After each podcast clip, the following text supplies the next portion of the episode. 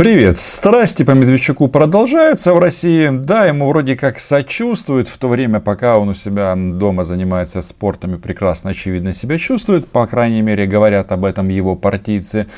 Роспропагандисты, ну да, рефлексируют по этому поводу. Но знаете, нет тут какого-то огонька в этом деле, потому что делают они как-то это лениво и э, не особо спешат его каким-то образом вызволять.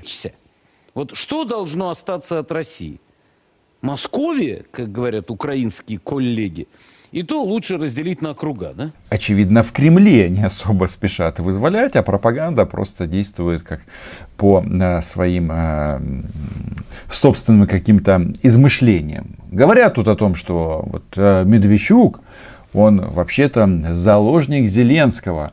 Ну и вроде бы на этом все. Хотя некоторые нашли ему уже замену. Об этом поговорим и не только об этом, потому что тут выяснилось, что в Кремле считают, что Запад заставляет Украину и украинцев ненавидеть Россию. Вот так вот. А, меня зовут Роман Соболюк, я корреспондент Униан в Москве. Подписывайтесь на мой YouTube канал. Называем здесь вещи своими именами. Ну, начнем, конечно же, с Виктора Владимировича Медведчука. А, так почем сегодня э, Кремль оценивает кума? Если позволите, несколько вопросов а, по поводу совещания с постоянными членами Совета Безопасности. Я так понимаю, это касалось в первую очередь Виктора Медведчука, э, сказанные слова президентом России. Как в Кремле отнеслись э, к словам и к идее, что Медведчука могут э, выставить на обмен на граждан Украины, которых удерживают в Российской Федерации? Готова ли Россия этот вариант рассматривать? Заметила ли это заявление? В пятницу на канале было видео, где мы разобрали заявление Путина на совещании российского совбеза Ох-ох-ох, он там нервничал, ого-го. Ну, мы заметили, скорее, вы знаете, это внутриукраинская политическая кухня. Э, собственно, я не знаю, почему э, предлагается украинских политиков выставлять на, на обмен э, вопрос, хочет ли этого сам украинский политик с кем на, на кого-то меняться на кого они предлагают менять э, и так далее. Ну, в общем, это достаточно такое было э, э, ну, не сформулированная какая-то идея, поэтому мы, наверное, вряд ли склонны как-то это серьезно рассматривать. По-моему, это деловой разговор. Идея не сформулирована, то есть нашему секретарю Совета национальной безопасности и обороны Украины нужно как бы четче все обозначить. Я единственное вам прямо скажу, и я об этом во время стима говорил, что когда вот тут такие обмены идут, конечно, лучше сидеть дома. Это тоже факт. Но ну, вот э, вы сами слышали, что кухня украинская, это все прекрасно политическое, но кума забирать домой не хотят. Это что получается? Он у нас страдать за Россию а, будет. Ну, желательно, конечно, если уж такой сценарий, делать это в СИЗО по полной программе. Но я вам хочу сказать, что а, вот именно сейчас сразу а, становится вот так вот четко понятно, что исключительно на ОПЗЖ делают ставку в Кремле, всячески поддерживают эту политическую силу. И, по-моему, да, это как раз из истории Алло СБУ. Почему я говорю о том, что без энтузиазма спасают Медведчука? Ну вот, например, а, еще один а, друг Украины, Константин Затулин. Знал э, и знаю, э, на самом деле, оппозиционеров на Украине гораздо более последовательных, чем Медведчук. Людей, которые выступали в 2014 году, не щадя ни себя, ни своих там возможностей, своей собственности. Кто же это такие уважаемые люди, кто до сих пор для Москвы лучше, чем Медведчук? Ну, один Олег Царев чего стоит, который вынужден сейчас находиться и жить у нас в России определенно пострадал. Все то, что у него было на Украине, отнято украинской властью. Он сегодня э, живет в Крыму. Какая милота. Вспомнили Олега Анатольевича. Дело в том, что вот когда говорят о его собственности, его страданиях, он, а, когда уезжал из Украины, как себя называл? Он себя называл, по-моему, спикер парламента Новороссия. Или Новороссии. Ну, очевидно, пусть там и ищет э, свою собственность, строит там политическую карьеру, ну, в этой, в Новороссии, правильно? А то как-то странно получается, когда э, речь идет о э, коллаборантах, то они почему-то вот эти вот ключевые слова, а в данном случае ключевое слово Новороссия, забывают. Говорят, вот, не дают человеку э, проявить себя в Украине. Вот у него возникли проблемы на работе в Украине. А как это э, этот человек себя называл? Ему в Кремле другую должность придумали. Теперь грустит э, в оккупированном Крыму. На второй линии, не на первой. Почему на второй? Потому что первую линию могут отжать э, новые хозяева временные Крыма. А Олег Анатольевич, он умный, он знает, что надо, а, если ты что-нибудь хапнул, то не самое большое, потому что а, придут московские рыбы и это все сожрут. Ну, в общем, насколько я понимаю, у Олега Анатольевича все нормально. Э, Путин говорит, ну хорошо, вы вводите санкции против Медведчука, говорит, что вот э, вы там... А как же получается, сколько еще известных украинских предпринимателей работают и в России, и в Крыму? И оборот, говорит Путин, у нас на несколько миллиардов. У меня это вопрос. А зачем у нас с ними оборот на несколько миллиардов? Зачем? Потому что это бизнес и деньги. И на этом зарабатывает а, Россия в том числе. И вот эти вот разговоры о том, что мы вам там что-то там отрежем, они, конечно, вестись могут, но Украина экономически не зависит ни по одной позиции так сильно, чтобы нам каким-то образом причинить вред. Вы же тоже э, любите э, бабки. Вот и все. И э, вот люди, которые собрались в этой студии, наверняка это должны знать. Ну вот насчет того, что э, украинские политики, действующие, ведут э, бизнес в России, мне этот вопрос тоже заинтересовал, как и э, товарища Владимира Рудольфовича, он же местный левитан. А, Дмитрий Сергеевич, вы могли бы уточнить, кого имел в виду Владимир Путин, когда говорил о том, что представители украинской власти продолжают э, успешно вести бизнес и дела в России и в Крыму? Он имел в виду действующих политиков, э, действующих политиков Украины. А есть кто-то ну, пофамильно, так сказать? Есть, но я их не могу назвать. Вот так всегда, на самом интересном месте. То есть получается, что активно ведет свою вот эту вот экономическую деятельность только Медведчук. Почему их не могут назвать? Потому что, скорее всего, очень многие из них, они как раз и представляют партию ОПЗЖ. Вполне возможно, из других партий тоже такие товарищи есть. Но еще раз, одно дело, когда ты ведешь, ну, условно говоря, честный бизнес, то есть э, это уже моральный аспект. Можешь ты вести бизнес со страной агрессором или нет? А, тем более у нас это, по-моему, никак э, законодательно не регламентируется. То есть вопрос э, морали и воспитания. Ну, совсем другое дело, когда ты а, грабишь вместе с а, российскими захватчиками украинские территории и государственные ресурсы, что, собственно говоря, и вменяется Медведчуку. А почему мы не вводим санкции против них?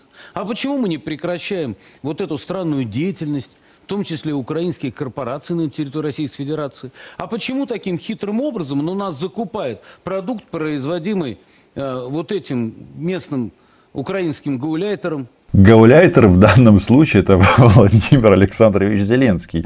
Я не знаю, почему его называют гауляйтером, потому что его э, вообще-то э, выбрал украинский народ, а украинский народ, как вы знаете, очень и очень мудрый. Но вот э, насчет э, санкций и противодействия, вот всегда вот это интересная мысль, что есть и вторая сторона медали.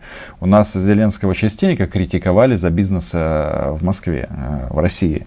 А, соответственно, телепродукт, э, кино, домино и так далее. До этого критиковали аналогичным образом Порошенко, там сколько было всяких вот этих слез по поводу поводу а, фабрики Рошена в Липецке. А, все это мы прекрасно понимаем. Но а, мысль моя в чем? и мы ее тоже здесь услышали, прибыль идет в Украину. Это мало того, что они смотрят украинское кино на русском языке, так они еще и украинские танки одно время заправляли дистопливом, сделанным из российской нефти. Может, нам уже перейти от слов к делам? Долбануть их санкциями по полной программе? Ну, просто жестко прервать все экономические отношения. Перенести полностью все те экономические отношения, которые есть, например, на Донбасс, чтобы Донбасс зажил. И на это было 7 лет. А чтобы что сделал, Донбасс зажил. А есть, конечно, одна опция, но она почему-то кремлевцам не нравится. То есть это нужно уйти из Донбасса, и чтобы эта территория получила легальный статус в первую очередь. Ну и дальше ну, с помощью Украины туда вернется нормальная жизнь. Но вот эти вот размышления, мол, «А, давайте поможем Донбассу. Ой, Сколько раз мы это слышали, но ВОЗ и ныне там, а по той причине, что это же русский мир, он только русскую смерть и творит. Но, как вы понимаете, э, в, на этом мероприятии, которое проводил Дмитрий Песков, я не мог все-таки не уточнить самое главное. Как это так случилось, что Украина стала антиподом России или антироссией? Хотя я, честно говоря, считаю, что здесь а, наши а, соседи немножечко как бы теряют ориентиры, потому что Украина это не анти. Украина это Украина. Это просто наша страна. Это им хочется а, видеть в нас какой-то противоставление или еще что-то. Ну и поэтому они тут постоянно тут, э, размышляют на тему, как же решить украинский вопрос. Обычно Жириновский прямо говорит, нужно бахнуть. Нанести превентивный удар. Естественно, сегодня это территория Украины.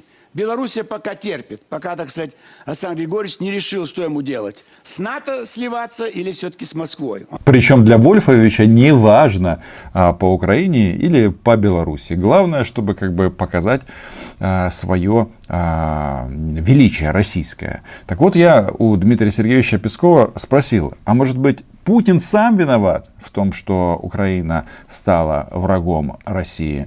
Выяснилось, нет не Путин, который э, отдал приказ на применение военной силы при оккупации Крыма и Донбасса. Нет. Это третья сторона. Ну, то есть, э, американцы, кто там еще, поляки, немцы, в общем, и другие инородцы. Если позволите уточнить, вот там э, была еще такая фраза у Владимира Путина о том, что Украину превращают медленно э, в антипод России, в какую-то антироссию. Я хотел спросить, а кто превращает? И не кажется ли э, Владимиру Путину, что в том числе и внешняя политика России э, превращает Украину в антироссию? Ну, к нашему сожалению, в Украине наблюдается определенный дефицит суверенитета этот дефицит суверенитета заполняется теми, как раз, кто и э, твердой рукой, так сказать, иногда Украину направляет. И все чаще направляет Украину в сторону э, России, не, э, России ненавистничества, я бы так сказал. И поэтому все, что делает э, Украина, все решения, которые принимаются, а многие решения именно принимаются под воздействием этой самой твердой руки, Ну, как я и говорил, это все американцы. Байден, Трамп, до этого Обама. Единственное, чего непонятно, почему в результате всего а, случившегося Россия приросла украинской земелькой временно Крым и Донбасс. Какие меры э, обеспечения безопасности в связи с этим будут приняты Россией, о чем и говорил Путин?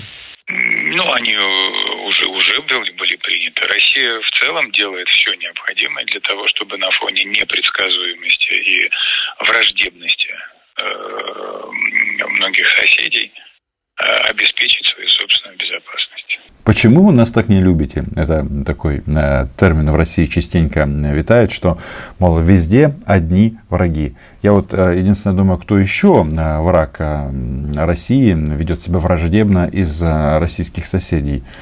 Даже не знаю, а кто же. Ну, может быть, там речь идет о Калининграде, соответственно, там а, Европейский Союз, а, страны НАТО повсюду, по периметру. Возможно, а, речь об этом идет. При этом, при этом Россия была и остается открытой для дружественного диалога, для попыток по нормализации отношений. Об этом тоже говорил президент Путин. И, наверное, вот эти его слова нужно ставить во главу угла. Да-да, Россия хочет мира, но только на своих условиях. Мы прекрасно это понимаем. Ну, звучит так, как будто Украина угрожает России, э, с ваших слов. Ну, послушайте, больше ведь э, такой вражеской риторики мы слышим все-таки с Украины. Вы поймите, Россия не является первоисточником э, различных фобий. Россия не является первоисточником э, каких-то санкций. Россия не является первоисточником э, концентрации каких-то вооруженных сил на границе и так далее.